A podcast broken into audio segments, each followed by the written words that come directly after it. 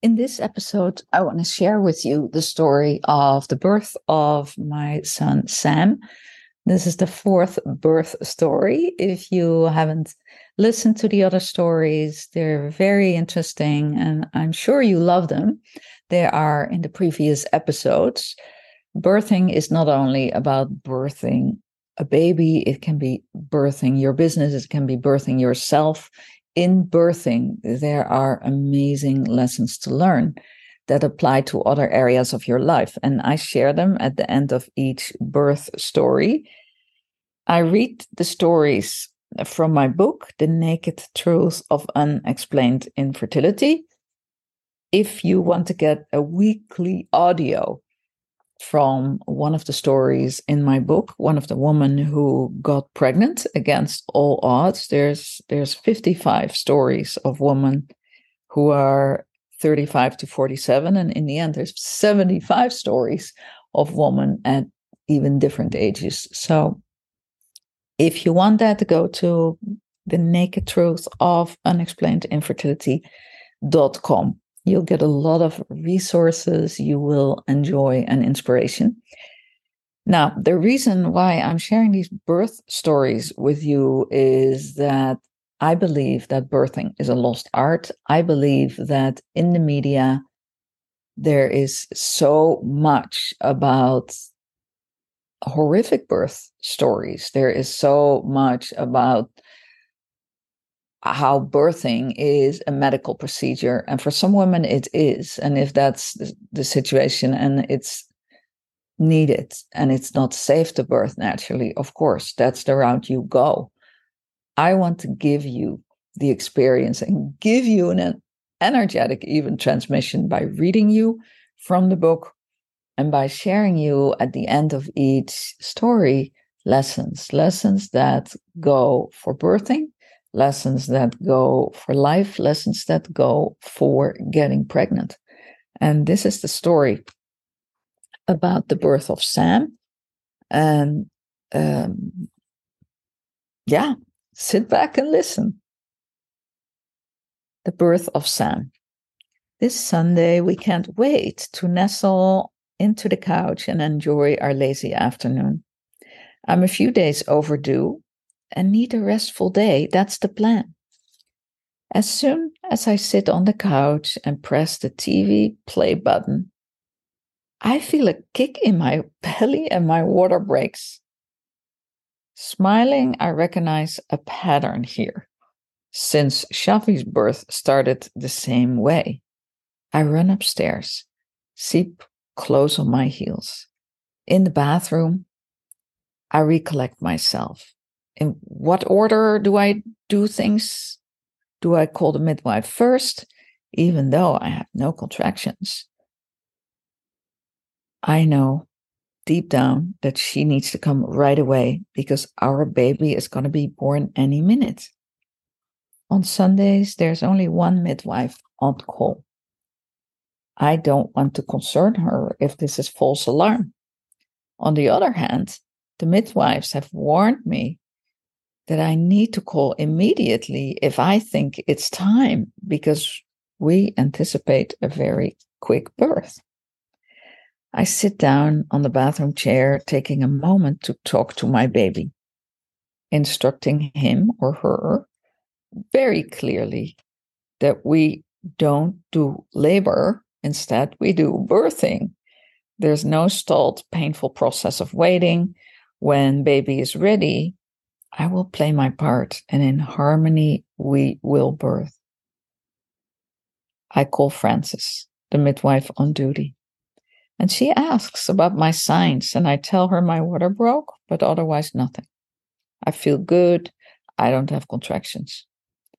At that moment, she's assisting a woman who has push contractions, and she can't leave her. But she says she'll check, check in with me in an hour or so once my contractions have started. Something inside me says, I want someone to come now. I think this baby might be here in half an hour's time, given that I don't do labor, I birth. I tell Frances that I can't wait until she's done. that a midwife from their team has to come right away. And she tells me to call the emergency service and let them know that the midwife who's off duty needs to call me. Meanwhile, Mariana calls quickly after I do so. Mariana is the midwife, the other midwife, and she listens to my request and she talks to me with the kindest voice. Well, at her dad's 80th birthday party, she too ask if I have contractions. I still have had no signs, any other than that my water broke. I ask her to come to see me anyway. Moments later, she's on her way, and I start preparing our bedroom for birth. I close the curtains, I light candles, I put on my special birth dress. That's a nightgown I birth for the birthday of our child. And the atmosphere is serene, and I feel very much in tune with our baby. The play button has certainly been pushed. At 12:30, tires screech on the street. After Siep lets her in, Mariana quickly runs upstairs. What was this emergency all about? She carries only a small suitcase. It seems she doesn't need much to deliver the baby. In spite of her rushing to get here, Mariana brings a calm presence. She so, shows no sign of surprise when she sees me walking around the room. I learn later that she expected to see a nurse already pre- present, but she says nothing about that. The day before, she delivered a baby at home, during which the umbilical cord snapped and covering the room with blood. And she was glad that she had an assistant nurse. Marian says nothing. She takes off her coat, she sits down on the bed, she gently asks Siep if a nurse will assist us. At our other home birth, there was never enough time to call a nurse, so we didn't really think about it. Siep says that he'll assist her. After all, he's experienced by now. She hasn't told us what happened at the previous day's birth. Meanwhile, I'm on the phone calling our babysitter because Shafi, who normally sleeps at this time, is wide awake and he's refusing to take a nap. Minutes later, Lena walks into the house, a godsend. I'm having a baby now, I tell her. Would you mind taking Shafi on his bike for half an hour? She looks at me with big eyes. I stand in my nightgown on a Sunday afternoon, talking as I'm just going to take a beauty nap. Coming from a protected South African family, never having been exposed to different lifestyles, Lena is confused. Don't worry, I tell her. You can come back in half an hour. I just want the house to be in total silence for the birth of my baby. She looks at me with big eyes. She takes Shafi away. Good. Now I can get to work. Mariana greets me warmly when I finally give her my full attention, looking at me with an investigating eye. Siep asks her if she wants a cup of tea. Mariana starts a friendly chat. Soon at 12:55, I say, "Yeah, I think I feel something," without realizing how ridiculous that sounds. I say it more to reassure her than anything else. I walk into the other room and I hold the doorpost, doing the hip circle, doing the hip dance, circling my hips round and round and round. I go into a trance and move the baby down. A few minutes later, I peek my head around the door and say to Mariana, Yes, for sure, I have a contraction. She's not impressed. I feel guilty for having taken her away from her father's party. After 10 more minutes, minutes, she says, Why don't you lay down on the bed? And I do. She checks to see how far dilated I am. You are at 10 centimeters. You can push if you feel like it. She doesn't need to encourage me. Her trust in me is enormous. Siep sits behind me as I take my place on the wooden birthing stool. He has no fear or concern. I birth well. It's happening now. I feel it.